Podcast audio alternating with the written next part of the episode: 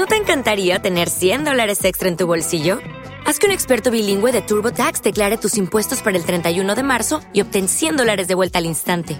Porque no importa cuáles hayan sido tus logros del año pasado, TurboTax hace que cuenten. Obtén 100 dólares de vuelta y tus impuestos con 100% de precisión, solo con Intuit TurboTax. Debes declarar para el 31 de marzo. Crédito solo aplicable al costo de la presentación federal con TurboTax Full Service. Oferta sujeta a cambios o cancelación en cualquier momento. ¿Qué pasa, los leídos míos? Hoy os voy a hablar de una antología de ciencia ficción publicada recientemente por la editorial Thor. Está solo en inglés de momento y me imagino que seguirá quedándose en inglés eh, por siempre y no va a ser traducida al castellano. El título original es Worlds Long Lost, que viene a ser una traducción de Mundos largamente perdidos. Y la idea es una recopilación de relatos nuevos, no aparecidos en ninguna otra parte, o sea, que están escritos específicamente para este libro, narrando sobre eh, civilizaciones, mundos desaparecidos, mundos abandonados, de civilizaciones extraterrestres, en principio perdidas. El libro, desde mi punto de vista, comienza bastante bien, va empeorando mm, a pasos agigantados y luego al final se recupera. Hay que entender que muchos autores, a muchos autores, sobre todo autores cuando ya tienen cierta caché y cierto reconocimiento, pues uno le pide una historia sobre mundos perdidos y te pueden enviar una historia de amor.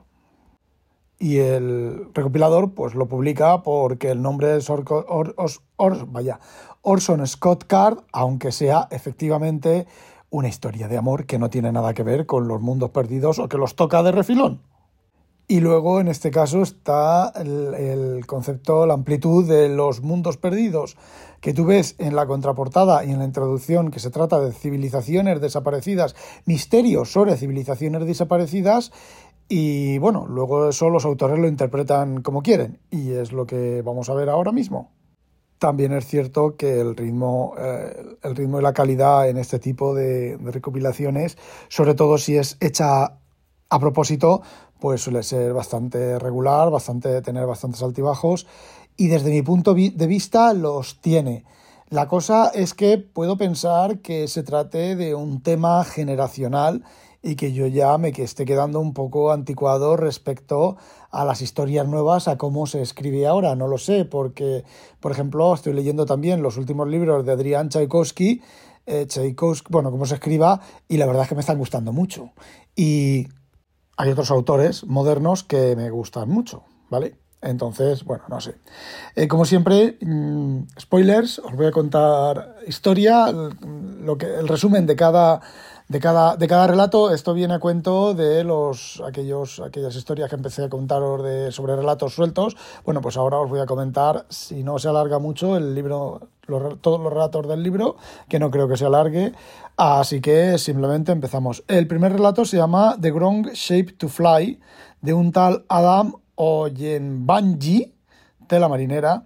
Y bueno, este cuento está muy bien, el relato está muy bien escrito, pero es el típico relato que empiezan alguien está ha encontrado un planeta de una civilización desaparecida que se ha destruido por eh, se ha autodestruido con un ataque nuclear masivo y al final del relato, aunque lo empiezas a ver en, la, en el segundo párrafo, pues resulta que son unos extraterrestres los que están los que se han encontrado nuestro mundo y somos nosotros los que nos hemos aniquilado eh, en un ataque nuclear masivo. Aparte de eso, independientemente de eso, que se ve venir, el relato está muy bien construido y a mí me ha gustado bastante. El siguiente es Mother of Monsters, la madre de los monstruos, ¿vale? El anterior, el título original podría ser eh, La forma incorrecta para volar porque se supone que los extraterrestres son una especie como de aviformes, ¿vale? No tiene mucho sentido el título con el contenido del libro, del cuento, pero bueno, y en este, bueno, en este estamos a 15.000 años en el futuro, tenemos el imperio, el imperio clásico estilo Flash Gordon, el imperio eh, humano, ¿vale? Estilo clásico Flash Gordon, donde hay un emperador, donde hay una estructura jerárquica militar súper grande y se encuentran una civilización destruida, una civilización desaparecida, bueno, relativamente desaparecida, porque es el imperio casi los que los ha aniquilado con su esto expansionista, y encuentran una mano gigante, ¿vale? Así, una estatua que es una mano gigante. Y resulta que el imperio está muy preocupado porque esa mano gigante pertenece a un ser multidimensional, un dios, y es aquí cuando ya empiezan a desvariarme las historias bastante. Bueno, un dios, el imperio lo teme y el arqueólogo que tocó la mano resulta que se está transformando y puede ver las multidimensiones y demás. Y la historia termina. No tiene mucha amiga ni, mucha, ni mucho interés más. Rise of the Administrator, la elevación o el alzamiento del administrador de un tal M.A. Rodman en, y DJ, DJ Butler, pues la verdad es que hay unos arqueólogos en 1920 o por ahí que están eh, haciendo una excavación en el desierto del Sáhara. Han encontrado un túnel y ese túnel está construido con un material que ningún ni las ni las herramientas de granito, de, tungsteno, lo más resistente de todo posible, no le afectan para nada al, al túnel. Si hay un corte, aparece una civilización de seres de energía y bueno, pues cuenta la historia de la civilización de seres de energía, cómo se instituyen en unos dioses que vigilan periódicamente a las civilizaciones para que no se instituyan en excesivamente agresivas y quieran conquistar universos enteros.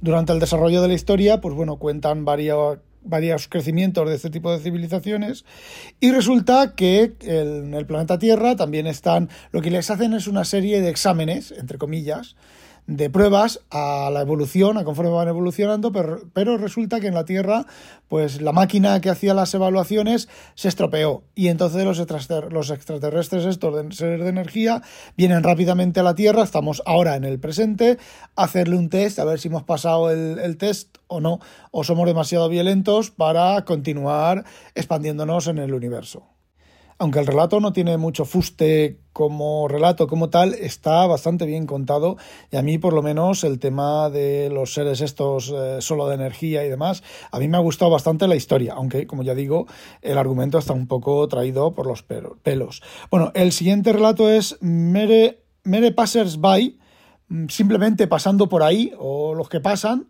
de un tal Les Johnson, y aquí la historia esta me ha gustado bastante bien porque es el tipo de historias eh, que me gustan a mí. Eh, resulta que fuera del sistema solar o en el límite del sistema solar, más o menos, hay creo que es a la altura de Júpiter, no recuerdo. Hay un agujero de gusano que nos lleva a otro sistema planetario y una nave investiga, está investigando, llega a un a un planeta y resulta que ahí descubre pues un secreto. O también es un secreto que, por ejemplo, en el texto de Hércules ya eh, McDavid ya lo trató ampliamente en otro argumento parecido, pero exactamente igual. Y resulta que, bueno, la, esto de Gigamesh, resulta que, bueno, que son los, nosotros los terrestres somos los herederos mm, transportados desde ese planeta, cuando ese planeta estábamos a punto de destruirlo, y el inicio de esa civilización es la de Gigamesh, ¿vale? La, historia está de Gigamesh. Mm, vale, está bien, Está bastante bien, tampoco es para echar cohetes, pero a mí por lo menos es el tipo de historia que me gusta. Y aquí es donde empiezan los relatos que no me gustan para nada. Never Ending, Ever Growing, o sea, nunca terminando, siempre creciendo, de Erika Zico. Luego The Only Dig at Night, de St. Patrick Hazlitt, pues son dos historias de horror cósmico, ¿vale? Continúan la tradición de de Chulhu, Chulhu, como se pronuncia, Chulhu, Hul, Hul, Hul, Hul, y bueno, pues eh, horror cósmico, ¿vale? Civilizaciones eh, horrorosas, bueno, los que habéis leído a Lovecraft, pues eh, bueno, sabréis de qué van las historias. La verdad es que, como ya os he dicho, no los he leído. Bueno, la siguiente es Howlers in the Void, de Brian Trent, este también tiene un aspecto Lovecraftiano, pero por lo menos tiene su, su, historia más o menos interesante. Eh, los extraterrestres, nosotros y nosotros hemos tenido, han tenido dos naves, han tenido un combate, las dos caen al, a un planeta extraño y ahí dentro viven una, una civilización de unos seres que son estilo amor de títeres de Heinlein, que se te, te controlan y se suben sobre ti y usan tu cuerpo eh, para controlarte. Y el final, bueno, el final es Lovecraftiano, ¿vale? Pues todo aquí muere hasta el apuntador. Luego, The Building Will Continue, de Gray Rinehart, tampoco lo he leído, tiene toda la pinta de ser eh. Luego, Re dos puntos, Something Strange, de Jessica Kane. Eh, re, respuesta, algo extraño, de Jessica Kane. Lo he leído por encima, resulta que es una comunicación epistolar a través de correo electrónico en el cual eh, alguien le pregunta a un experto, bueno, eh, maestra, alumno, no sé, creo que es una chica, unas inscripciones extrañas, unas piedras extrañas y termina siendo el chuljusiano del chuljú, ¿vale? El siguiente es The Sleepers of Tartarus de David J. West y esto ya es el sumum del sumum. Un tío está en un asteroide que va a hacer no sé qué, no recuerdo qué, y resulta que eh, tiene cáncer terminal, se ha llevado un montón de whisky, ahí está, el whisky, litros y litros de whisky, y va pimplando whisky, y cuando decide retornar, ¿vale? Pensaba que morir ahí, pero decide retornar, le da el botón a la nave y retorna, y cuando aterriza en la Tierra, ha aterrizado en otra Tierra diferente, donde hay una serie de gigantes míticos al estilo de, yo qué sé, al estilo de... de los malos de Misión Salvar la Tierra, de Ron Hubbard, y no sé qué pasa porque no lo he terminado de leer, la verdad. Es que me parecía bastante, bastante, no sé, muy extraño. Yo creo que al final el tío se levantaría, se despertaría de un, de un sueñín de pimplarse el, el whisky. La verdad es que no tiene, no tiene fuste ninguno. Bueno, Dark Eternity de Jonathan Elstein, eh, un contador de historias, investiga unos documentos y encuentra unas ruinas y no he seguido leyéndolo. ¿Vale? Rocking the Cradle de Patrick Childs, o Chiles, eh, la que os conté aquello de lo de la leyenda de Gilgamesh, ¿vale? Pues es esta historia. La que os conté de lo de la leyenda de Gilgamesh, eh, no recuerdo de qué va. Van a, sí, van a un, al planeta este que os digo del agujero de gusano eh, al sistema solar este del agujero de gusano, a 8 años luz de la Tierra, encuentran unas cosas raras en el planeta y se, vuelven para informar. Ya está.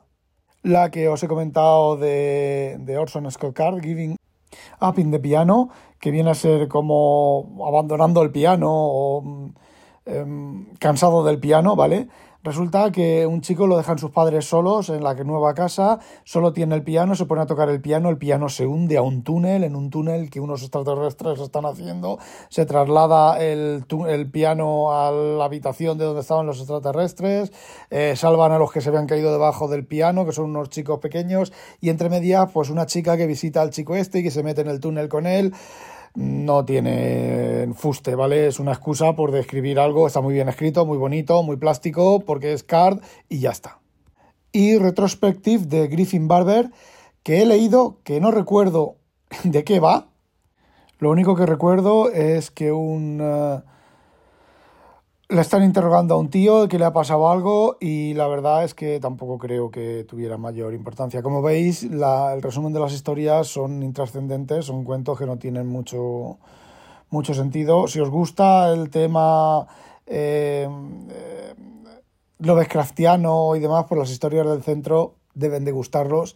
A mí, sinceramente, el horror cósmico me mata todo es horror cósmico, todos son seres venidos de ultratumba, de otros universos eh, de hace miles de años que han trascendido el y estamos completamente a merced de ellos, bla bla, bla bla, bla bla. A mí me parece como las novelas de zombies, la misma historia repetida hasta la sociedad. Me imagino que vosotros, los de descubrimiento de naves espaciales, de civilizaciones extinguidas, las batallas eh, batallas eh, espaciales y demás, os sonará lo mismo una mera batalla espacial. De hecho, a mí también me suenan eh, meramente lo mismo. A mí, sinceramente, últimamente ya menos, me gusta menos la ciencia ficción y más la, la literatura de contenido, la literatura que me diga algo. No tiene por qué ser eh, ciencia ficción, pero me tiene que decir algo.